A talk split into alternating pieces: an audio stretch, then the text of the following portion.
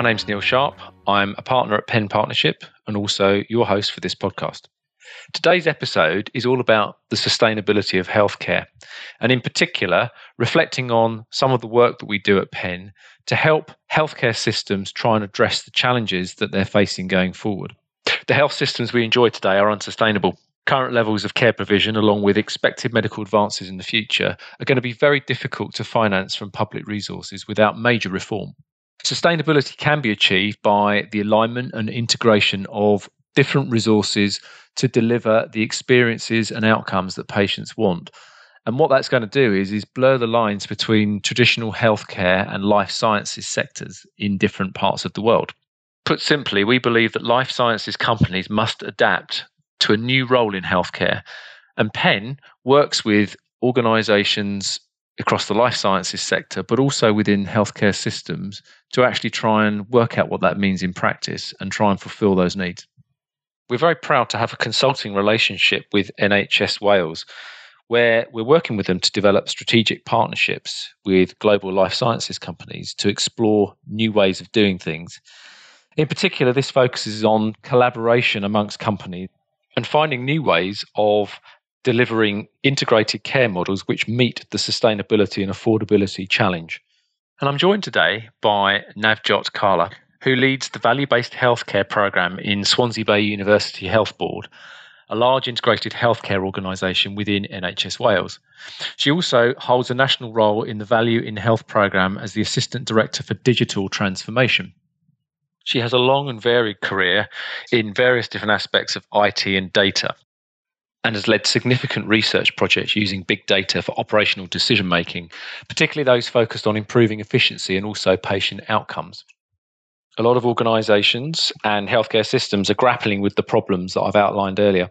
And Navjot is doing work right at the heart of trying to put value and patients at the center of everything that they do. And put quite simply, trying to deliver and measure outcomes that matter most to the people of Wales. So let's dig into the detail of what all of this means in practice and welcome Navjot.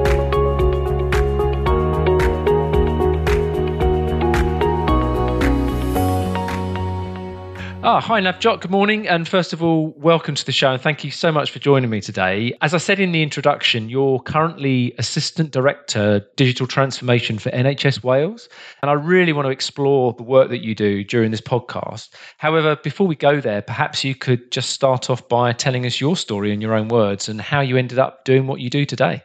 Well, thanks, Neil, and thanks um, for the lovely introduction. So, uh, a little bit about me. I qualified as a computer science engineer um, and worked in um, the industry for some of the market leaders in technology and innovation, including Hewlett Packard, um, Maxim Integrated Devices, which is now called Analog Devices, and uh, Qlik Technologies, which is one of the market leaders in business intelligence, for about 15 years before joining the NHS five years ago. Um, that's me and my my career in a in a nutshell. But but as a as a geek, as I fondly call myself, I am passionate about technology. But I am also passionate about technology not for the sake of technology.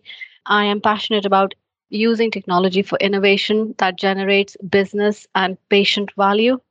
And I'm all about creating that slice showing the art of the possible, rinse, repeat, repeat, and scale. So that's a little bit about myself. Brilliant. Okay, well, that's lovely and concise. Thank you, because that means we can get straight into a little bit about the work that you're doing within NHS Wales. And I understand that NHS Wales has been recognised by the World Economic Forum as one of the four global hubs for care model innovation. And was also a pioneer setting up a path towards sustainable healthcare, which obviously we'll explore as we go through this. And I'm I know that you guys are really hoping that other health systems will actually follow in your footsteps as you go through that. But I mean, this sounds really interesting and exciting, and it certainly chimes with a lot of the work that we do. So, would it be possible if you could give us at least a helicopter view of what's going on in NHS Wales and also what's driving the work that you're doing?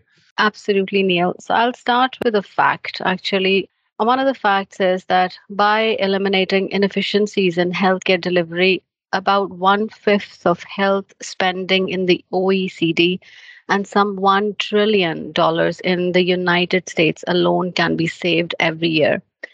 Wow. So, value based healthcare is about focusing on delivering health outcomes that truly matter to the individual and the society at a large in cost effective ways. So, the focus is on putting the individual at the center of heart and care. And actually, that is the cornerstone of what we're trying to achieve in NHS Wales. So, there is a focus on putting value at the center of health and care for the 3 million people in Wales. The Welsh Government in 2014 launched its value based healthcare strategy called Prudent Healthcare to create the policy called A Healthier Wales. And since its implementation, it has made significant improvement in chronic and episodic diseases focusing on measuring outcomes that matter most to the people of Wales and creating a standard operating model to improving patient experiences, the quality of life, and outcomes. So, in, in terms of your question and the, the main areas for focus in Wales to deliver this major um, transformational way you know to achieve this i think that the core pillars of of the program are First of all, working with patients. The second is about how we use health informatics, for example, to, to collect, measure, and utilize patient outcomes, combine them with clinical outcomes and other data sets to be able to um, have a more systems thinking around this. Then it's all around outcomes and cost. So at what cost are we delivering those outcomes? Are there any efficiencies in the system that need to be improved? Um, it's also about addressing the culture with the appropriate communication, education, and engagement. And of course, research and the industry have a huge part to play in it, and hence encouraging strategic partnerships with, with academia and industry are, are really important. Yeah, really interesting. And so why is this happening in NHS Wales? Was there something specific that started it, or does Wales have a specific set of characteristics which lend themselves to creating the right conditions for innovation of this rather far reaching and ambitious type? Fantastic, Neil. So I think I'd in that sense, there is three things I believe is um, lending Wales to creating the right conditions, and those three things are the right size, which is the population. It's three million, and perhaps a sort of manageable sort of population to kind of try these approaches and and ensure that these approaches actually work for the population we serve. The right policy and the right digital enablers. So when I when I talk about the policy, it's the healthier Wales, which is all about doing things differently and understanding the outcomes that matter to our patients and our populations. It's also the integrated nature of healthcare in, in Wales. So so we've got health boards which are you know which are integrated organizations encompassing primary secondary and community care so that allows you to look at the patient journey holistically then uh, it's about the digital enablers. So the, the three digital enablers that I'm going to talk to you is first of all the Digital Health and Care Wales, which is a, a new special health authority created to take forward the digital transformation needed for better health and care in Wales, making services more accessible and sustainable whilst supporting personal health and, and well-being. The second is the National Data Resource Programme, which is a strategic imperative for health and care in Wales and is an essential component for the digital architecture review. Now, this underpins delivery of the commitments made in the Healthier Wales with goals to deliver a more joined up approach to health and care data across Wales. And last but not the least, uh, we've got the Digital Services for Patients and Public, which is also called the DSPP. It's a Welsh Government um, funded program to coordinate patient facing digital services across health and, and social care in Wales. So those are some of the some of the creating the right conditions in, in Wales to deliver value based healthcare. Let's dig into that. I mean, one of the, I guess it strikes me, one of the key reforms, if I can put it like that, that would be required to achieve what you're talking about there would be all around integrating resources to deliver both experiences and outcomes that patients want. So that's that even thinking of that and saying that is is quite different from uh, perhaps the traditional delivery model. I mean, if we can explore that a bit deeper, I mean, it, it's it's a long way from the current reality. So, I mean, what does that mean in practice? I mean, you talked about co-production there for a moment. I mean, what, how do you get organisations to come together, and how do you make that a reality? Okay, so it's a really interesting question, Neil. So, so when we when we talk about integrating resources to deliver experience and outcomes that patients want, I guess it's all about understanding the patient's journey through the healthcare system as a whole. Mm-hmm. And of course, throughout that journey, understanding what's the value we're delivering to the patient, what's the value we're delivering to the population, and what's the allocative and, and technical value. Now, I'd like to elaborate a little bit on that. So, when I say personal value or patient value, it's what matters to the individual. Uh-huh. When I talk about technical value, it's the outcomes achieved for the investment. And allocator value refers to the optimum allocation of resources across and in between populations. And you know, you asked about what does it mean in practice and what organizations need to come together to make this a reality. Yeah.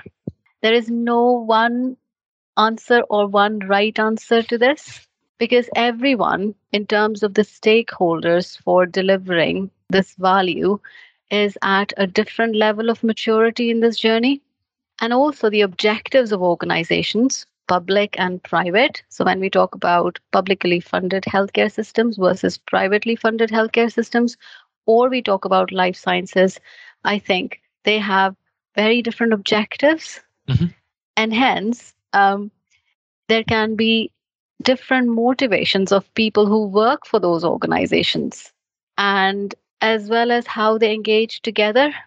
So, some of those, I guess, nuances, Neil, need to be picked up when we talk about integrating uh, things or, or working collectively to deliver value. So, and again, you know, your question around how do we how do we come together to make this a reality? So it'd be fair to say that more needs to be done to establish a trusted way of working together where the ultimate objective is to make the outcomes for the patients and individuals we serve better. And in practice, this means understanding again the patient's journey through the system and understanding that the resource implications are a sum total of various interventions.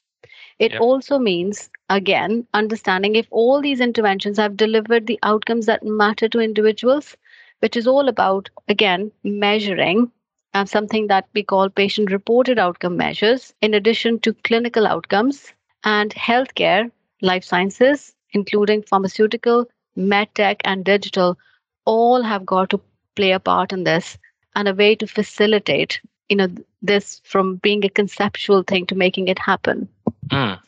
And so, so, just in my mind, I, am sort of drawing a picture there. So you've got the, let's just call it the patient journey or the care pathway, whichever way you want to look at it, either from the perspective of the patient or indeed all the things that go on underneath to make that a reality. So what you're saying, I think, is if you can, under, first of all, lay that journey out and really understand it, having mapped it, are you saying that you look at a particular part of the journey, a touch point in the journey, and say, right, okay, at that point, there's probably somebody who's best suited to delivering the outcome that the patient wants at that point, and therefore they should deliver that. And therefore, if you looked at the entire journey, you might have different people that are best suited to delivering different outcomes along the way. And thus, if you bring all of that together, and satisfy the needs of the patient at each of those points in the journey, you get a much better, much more efficient system as a result of it. I mean, am I oversimplifying or does that make sense? I'm just trying to map it out in my simple mind.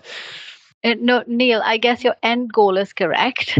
But yep. how we get to the end goal is the challenge, yes. is the operational challenge of it all. So the ultimate goal is to be able to collect outcomes, collect them at pace and scale, and be able to benchmark organizations against each other for delivering those outcomes, regardless of which organizations are we talking about, whether it's the provider or it's the insurer or it's the other stakeholders, including life sciences in it. I guess the challenge is about doing this in a, a way that apples can be compared with apples. And what that means is having standard patient reported outcome measures, um, okay. which are standard digital assessments agreed by clinical bodies across the world. And the, the International Consortium of Healthcare Outcome Measures does produce some standard sets um, for disease areas, which are quite well adopted across across the globe. So that's one example. There are many, um, but that's just one example. And then operationalizing collection of PROMs in a way that they use consistent data standards so that they can be captured or collected, captured, and analyzed in exactly the same way across the, the various systems. Now that that again, so I hope that answers your question. But yes, the ultimate goal is to do that. But we've got a lot of work to be done in terms of agreeing to some of those data standards, agreeing to some of those patient reported outcome measures. There are some very well developed standard sets, but that's a journey that NHS Wales and other organizations across the globe are on on as well. Yeah, okay. And I mean, obviously, central to all of this is, if you like, designing for the users of the system, whether they be patients or whatever terminology you want to use. And I mean, a lot of the work that we do, for example, with life sciences companies, centers on designing to the needs of the users of the systems. And I think that it's a it's a skill that's becoming more and more prevalent within organisations, but it takes a, a certainly a different uh, way of thinking. And and the whole theme of this podcast is the rise of the customer, where the notion is that through consumerism and, and rising consumer power, uh, you end up having things designed for your needs, and therefore you you find them better and you experience them better. So, in healthcare systems, I mean, we talked about mapping the journey. I mean, what are some of the other things that you use to try and design to needs? Because again, this is this is a massive shift in the way in which I see healthcare being delivered, and certainly, you know, everyone in the value chain, if I can use that phrase, needs to think differently in that respect. I mean, uh, how do you go about designing to needs like that? Okay, so I am. I think I'd like to kind of um, so so as the end customers of healthcare, be it be the providers or or other organizations whose end customers are actually individuals and patients. Mm. I think there's a there's a there's a few ways of, of of doing it. So the first one is all about how do we put in the right systems to measure experience and outcomes. And again, using this information to understand what could be done better. Now, I've already mentioned patient reported outcome measures, Neil, and patient reported outcome measures have a variety of user cases. So, if done well, the patient reported outcome measures can be used for co production for shared decision making and focusing on what matters to the patients. And yeah. evidence proves that when patients are included in their own decision making, they tend to make more conservative decisions about their health. Now, your question about how we truly design to their needs is all about working with, so it's not just the patients, it's the carers as well, particularly in case of chronic conditions. Mm-hmm. It's patient advisory groups it's it's focus groups it's advocacy groups it's about how we tap into some of those really valuable so it's not just quantitative data it's it's about qualitative as well how we you know how we make sure that they are involved in designing and and developing the services that matter to them. It, it isn't easy I, I guess because traditionally we haven't been used to you know doing things in that particular way in in healthcare unlike perhaps the the industry which is more which is more used to i guess co-producing co-designing you know bringing business models um, which which are based on that unmet need. And i think what i'm what i'm trying to say here is there is an unmet need there neil to understand what the customer really wants. And some of the ways some of the enablers can be patient reported outcome measures can be patient reported experience measures but there is more that can be done. Okay, and so I mean, I, I'm, what I'm getting very strongly here is obviously you almost have to start with the end in mind, which is to say, okay, we need to understand at the end of this, can we measure what we're doing and what the impact is, and then we can react to that. And if it's not meeting the standard that we've either set ourselves, or indeed it's not meeting the expectations of our customers, if I'll use that very broad um, term for a moment, then we need to act and we need to either lift the standard or change what we're doing in order to try and uh, uh, meet those needs. Yeah, is that does that make sense? So that's kind of the core principle of customer experience management really put into practice in this situation so absolutely absolutely and i and i can if i if i may illustrate that with an example right so mm, um, do, yeah. so a couple of examples here perhaps the most common common interventions and i and i and i'm going to kind of say this clearly i'm not a clinician so i, I am only quoting this from a geek perspective not a clinician's perspective don't worry i'm not either so yeah. so one of the one of the most frequently talked about orthopedic procedures might be a, a hip replacement or, or a knee replacement mm. uh, which is which is an intervention you know that that that does um, you know cost in terms of the implant cost in terms of the resources um, used in a in a hospital but also impacts on on the patient's quality of life or the individual's quality of life. However it's really important to understand whether whether that particular intervention which happens to be quite a risky intervention actually achieves the outcomes that the patients want. So in in in some cases uh, an individual might want to run a marathon. In other cases that they might just want to work in their allotment for a short period of time. And actually, if we haven't understood what matters to the, the patient and offer them an intervention that actually not is not going to give them the benefit that that they require from it, I think we've we've we've not approached this from from from the right way. And hence a patient reported outcome measure, which in this case could be some, which is called um, an Oxford knee score, uh, for example, mm-hmm. if measured longitudinally, can provide you a, a, longitudinal perspective of the quality of the life of the patient, how how well they're able to move about, how they're about to, you know, how they can go about in their day-to-day life, and over a period of time, that information along with clinical information, so that it can't be used in isolation, along with the clinical indicators and the diagnostic information, can be used to make better decisions decisions that in, that are shared with the patient and, and co-produce with the patients to to then perhaps not do that surgery in the first place. Now, I'm not saying uh, you know there's no way I'm clinically um, able to say that, but this is from an information perspective about using all these different sorts of informations, triangulating them in a way, and then using that information to make better informed decisions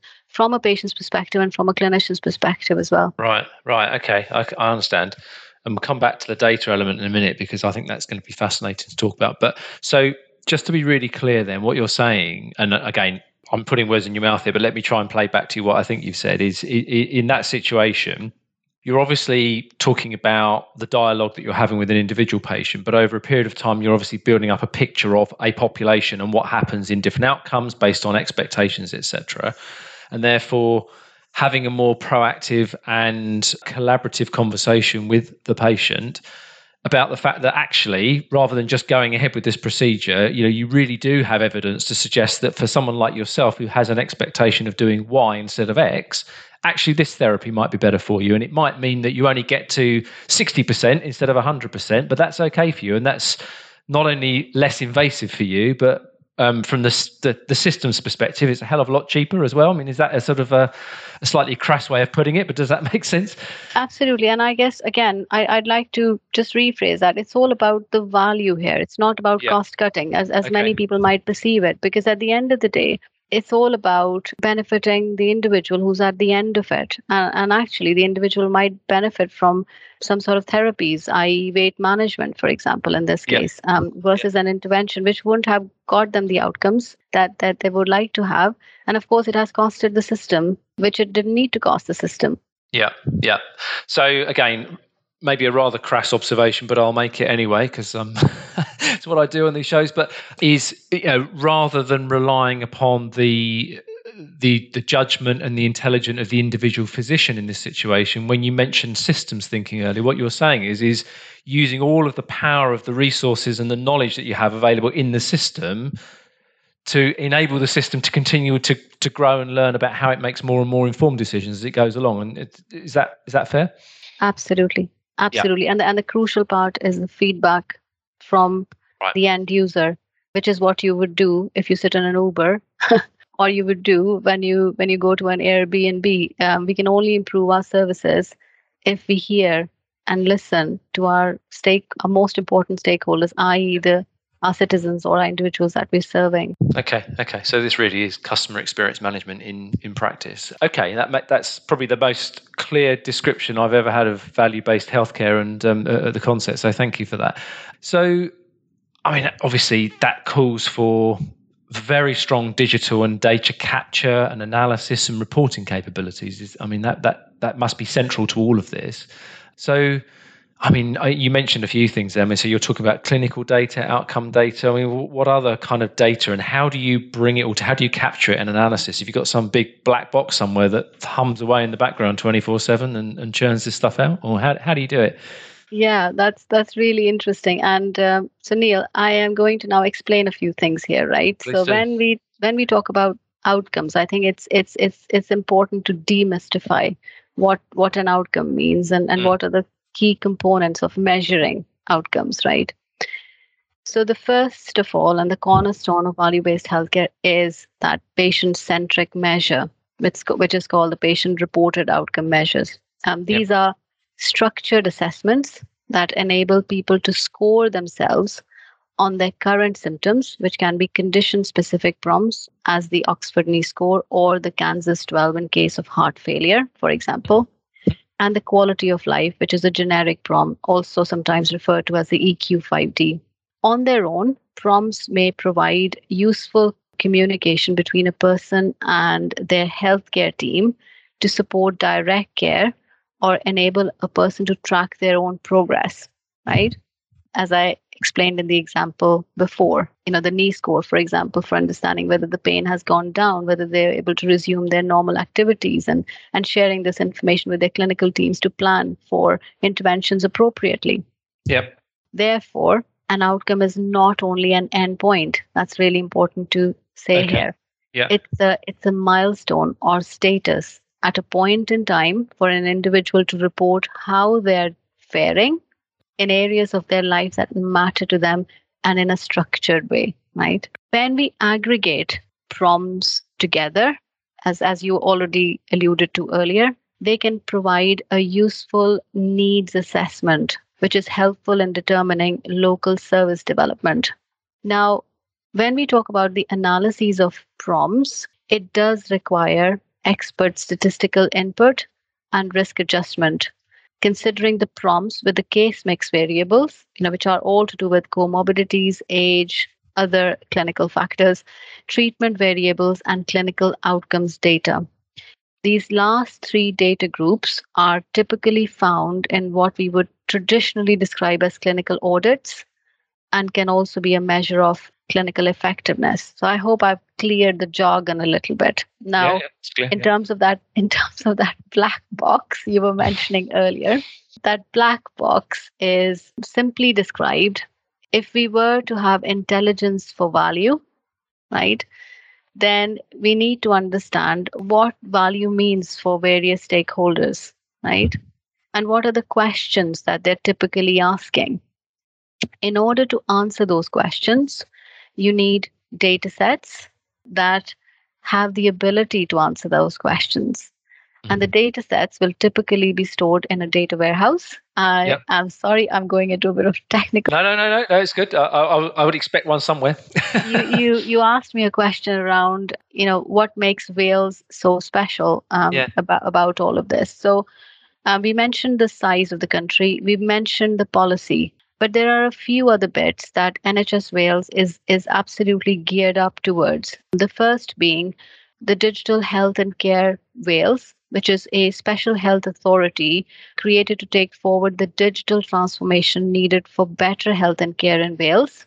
And they have a bold and ambitious program of integration and innovation that includes expansion of digital patient record and the creation of a world leading national data resource, improving the way data is collected and shared and used. So, this is what is the National Data Resource. And this program, this whole program, is a strategic imperative for health and care in Wales and is an essential component of the digital architecture review that, that happened in Wales um, a few yeah. years ago. So, the connection between the intelligence for value and the national data resources that we need to have everything in one place i.e., yep. that black box you mentioned okay. About, and then need advanced capability and skill sets to be able to convert that data into information and yep. insights, and then provided both to the decision makers and, of course, the individuals that we serve. Does that make sense? Yeah, yeah, totally. Yeah, 100%.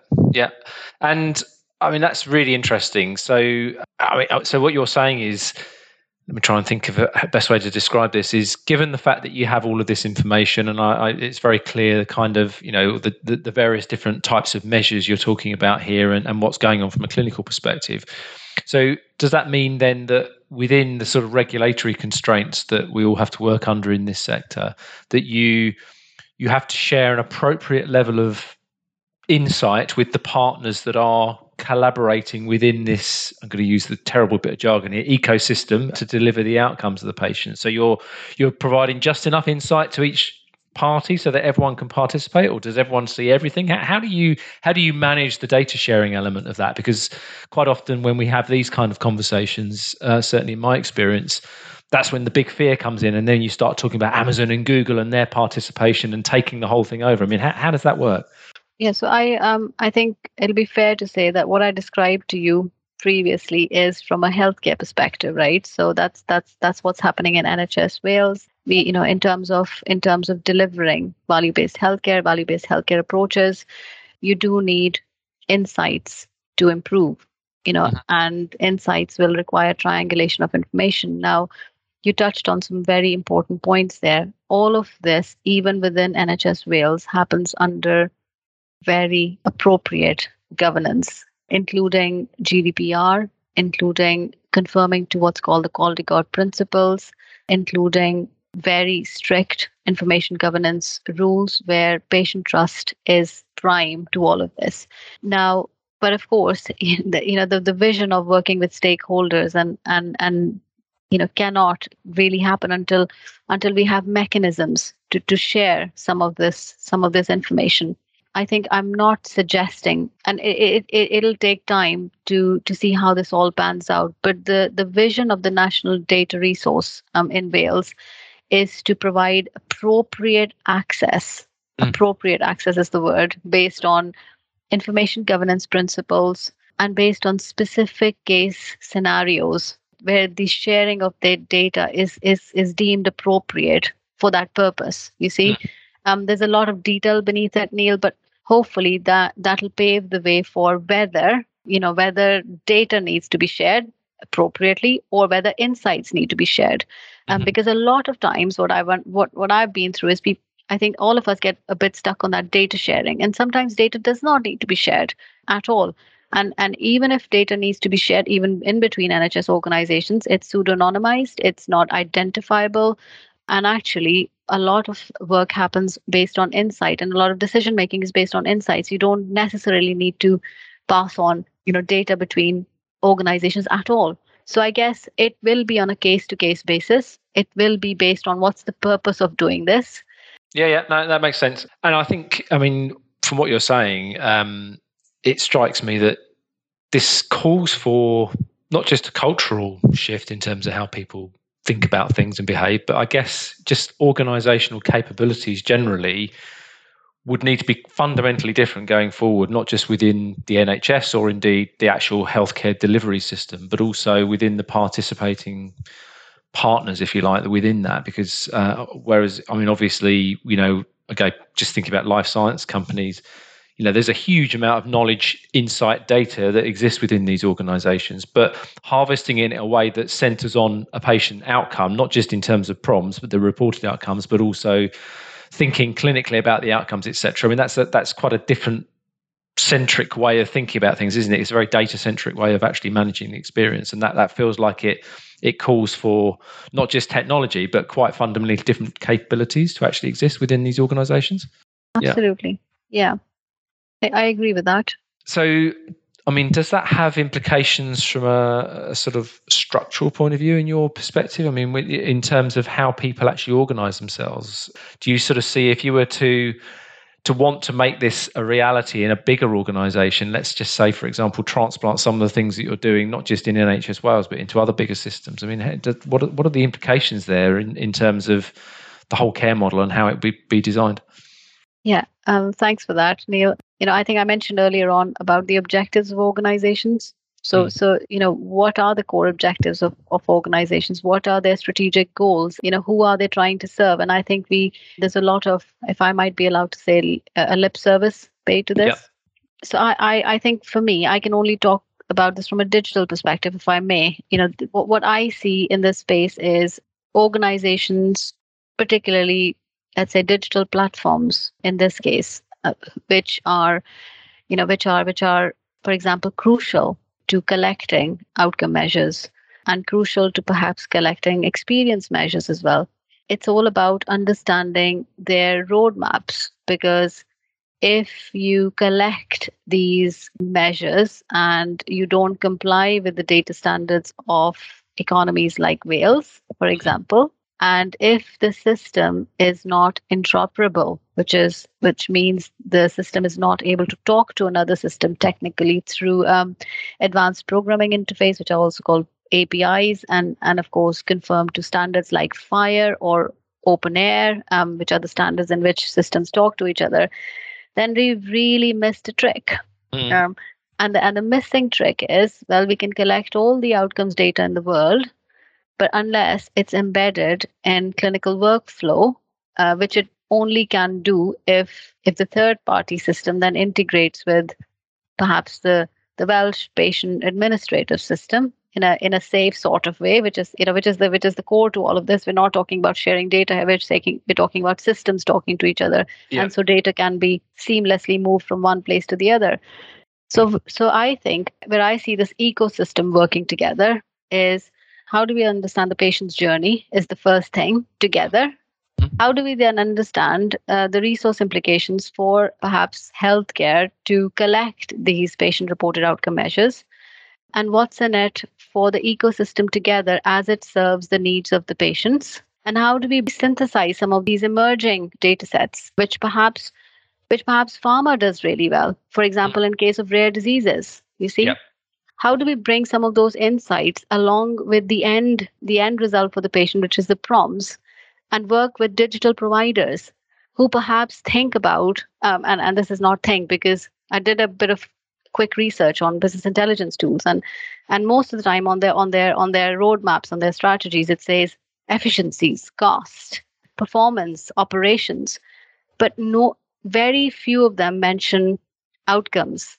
Right. Patient reported so how do we work as an ecosystem and, and work on, you know, what part each one of us has to play in this bigger picture for the patient and how we come around the table to understand that strategies need to be aligned, roadmaps need to be aligned, and some of those motivations need to be aligned for us who work in this ecosystem and are passionate about making a difference for the people we serve. Mm-hmm. Mm-hmm. Okay, makes a lot of sense, and you know it's um, you could be describing a number of different industry sectors that we work in in terms of the challenges of a realization that in the digital world standards are massively important. You know just getting stuff to talk to its, each other having shared objectives having strategies that are genuinely win-win. And again, it's all business jargon, but at the same time, it, it kind of makes sense because at the end of the day, if you're not aligned in that way, then um, it's going to be very hard to get a, a life sciences company to collaborate with perhaps a device manufacturer and making sure that they're both getting what they want out of the arrangement as well as um, meeting the patient's needs. And I'm assuming, therefore, that bit of an advert for you, I guess. But you know, you, you must be looking for a number of partners to come in and try stuff with you. Would that be fair? I mean, uh... absolutely, and absolutely, and I think it'll be fair to say that NHS Wales is definitely on a journey. Again, our collaboration. I mentioned some of the pillars earlier in terms of our our strategic aims for the program in NHS Wales, and one of them is working with the industry and developing strategic partnerships. In that in that sphere, um, we've got the life sciences hub in NHS Wales that are very, you know, they're very keen to develop memorandums of understanding, develop, I guess, a, a shared a shared way of working together. I'm not an expert on that, but hopefully you will find a lot of information about them on their website and see how how different organizations can come forward to mm. put in proposals on how we work together on specific case areas because this is a learning journey for everyone neil you know let alone let alone um, life sciences and healthcare. So how do we pick up specific disease conditions that matter to the population um, in wales and globally as well? Um, you know clearly there's things like diabetes copd other respiratory conditions which which are almost common to every health care system. And how do we how do we make this from a vision to a reality? I think will involve um, a lot of thinking heads on the table and and a lot of being shared motivations rather than individual motivations. Yeah, no, absolutely, and and you know this really chimes with a lot of the work that we do. You know, we we spent a lot of time over the last few years uh, working with organisations, particularly life sciences companies, who are thinking beyond the pill, thinking very much about the broader range of services and things that lead towards outcomes that patients, users, whatever you want to call them, actually you want. And and so this feels like a an incredibly exciting opportunity to have an organisation such as NHS Wales with open arms saying, "Come and talk to us." You know, let's get this hub moving, and um, yeah, uh, actually being able to collaborate in a way that normally is quite hard for an organization like a life sciences company, in my experience, to think about how they, other than through their typical commercial front door, how they actually interact with a health system like this to actually try things and, and work in an agile way, uh, you know, in, in to actually try things, test, fail, learn, and move on to other things. Yeah. Absolutely, absolutely. And one of the examples I think I, I I have used several times is the example of COPD, for example, where where I guess if you look at the the pyramid for COPD, then the most expensive interventions will be because of unmanaged COPD. And again, I'd like to put a disclaimer I'm not a clinician, but I'm just looking at data and information here. And the second bit of the top of the pyramid will be the cost associated with um, inhalers or triple therapies. And the, the lowest part of the pyramid here is resources that can be pumped into smoking cessation, for example, and flu vaccination. Um, so if you look at the quality of life year adjusted for all those costs that are incurred, then the most value actually comes from smoking cessation and flu vaccinations, which probably cost um, a fraction of what it costs on the top of the pyramid. So I guess what the shift that that the system is trying to make here is how do all the individual players in this um, in this pyramid work together to understand you know where does the resource needs to which, be invested and, and how do we work together to, yeah. to, to kind of make this happen uh, yeah. and the motivations being are we selling more inhalers here or are we actually genuinely reducing the use of some of those inhalers and, and bringing it down to the population level and reducing smoking, for example, where where also pharma's got a, a, big part to play.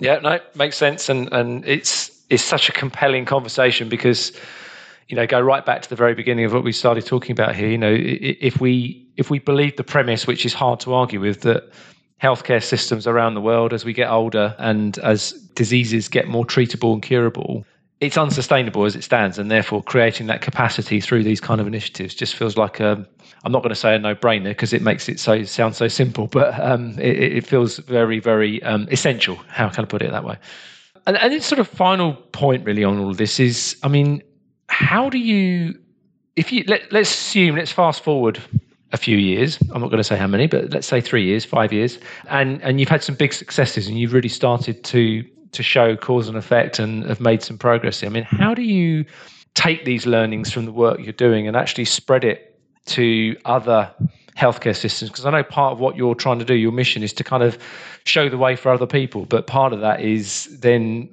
enabling it to be scalable and enabling it to be shared by others. I mean, are you are you doing active things in terms of collaborating? Is that where things like the World Health Organization come in? How, how do you spread the word?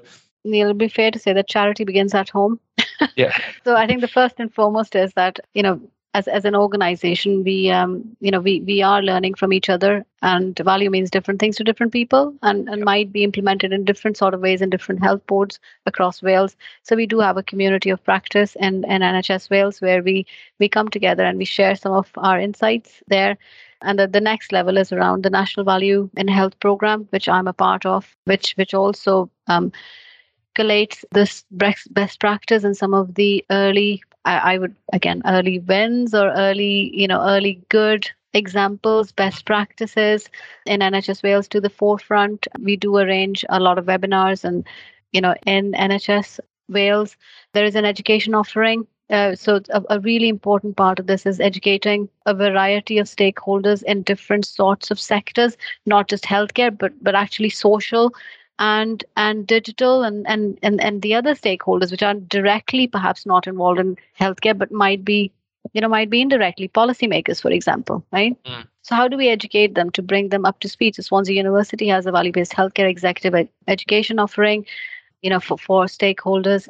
And of course there's a collaboration with the world economic forum uh, which uh, you know which will spread and scale um, some of this you know that there is collaborations uh, I, I, would say in between you know ongoing collaborations with other other countries i'm not directly involved with those but because my bread and butter is you know how do we how do we get the architecture right how we get how do we get the information right here so in that sense i think the emerging intelligence for value framework. So, from my perspective, the intelligence in intelligence for value framework has been created with with pretty much all of these stakeholders in mind.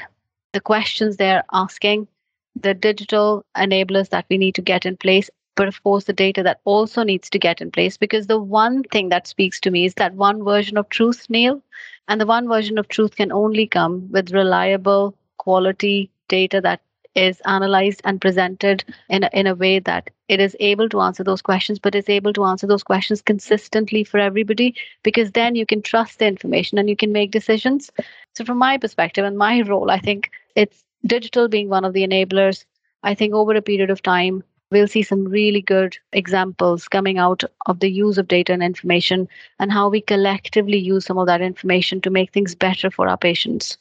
Well, we'll certainly be watching closely and um, hopefully uh, collaborating in some way to help share the word because I think it's uh, it's tremendously exciting and important work that's going on and. Uh, surprise, surprise, it's all about the data. Um, you know, it, increasingly in every sector that we work in, there's so much focus and realization that um, you know this is just the essential part of, uh, of decision making. But ultimately, coming back to the whole theme of the podcast, you know, you can't meet your customers' needs without first of all understanding them, but then secondly, seeing whether you actually are and where you're not lifting the bar and changing as a result of it. So feedback and feedback loops are, are incredibly uh, central to all of this. So yeah, thank you for sharing that. Well, there's been that it's been tremendously interesting. Thank you, and some really good practical illustrations, not only of the work that you're doing, but what value-based healthcare, which is a concept and a word that's been bandied around for many, many years, as we know, is actually starting to to have some traction, I suppose, in, in terms of the delivery thing. So, so thank you for that. Before I let you go, there's a couple of roundup questions I ask all of my guests, and really just to get back to the theme of customer. And this is uh, just always fascinating to hear the stories, really. So, my first question to you is I mean, what do you think being truly customer centric means? It means a few things, right? It means absolutely understanding what the customer wants and requires and and really listening to them so that's that's the first one the, the second one is the voila moment that I call, you know, when I've got something from an organization which I hadn't expected or expected, but they went they went over and beyond my expectations. I think that's what customer centric means to me. And I always quote this thing from the Starbucks CEO, um, which was, you know, we are in the we're in the people's business uh, serving coffee and not the other way around. I think that's that that always resonates me. It's, it's we are in the people's business here. Mm-hmm. Whatever we do is secondary. The products are secondary, but we're always about the people. Yeah. Yeah. Okay. And can you think of an example of a really fantastic customer experience that you've had personally, either recently or in, that sticks in your mind, that kind of typifies that or typifies customer centricity at its best? Oh, there's there's loads of there's loads of examples. A, a recent one being um, I guess, you know, an insurance company I've been talking to recently because, you know, it's just, uh, you know, taking care of our own selves. And, and, and, but recently what stuck out for me was even after obtaining the quote from them online, you know, the way their customer service department was structured, that at each point they weren't trying to sell me anything. What they were trying to ascertain was to understand what was the best product for me Mm-hmm. Uh, at every step, they were concerned about whether I had the right information to make right. those decisions mm-hmm. and whether I was fully informed of what that product would mean to me and my family.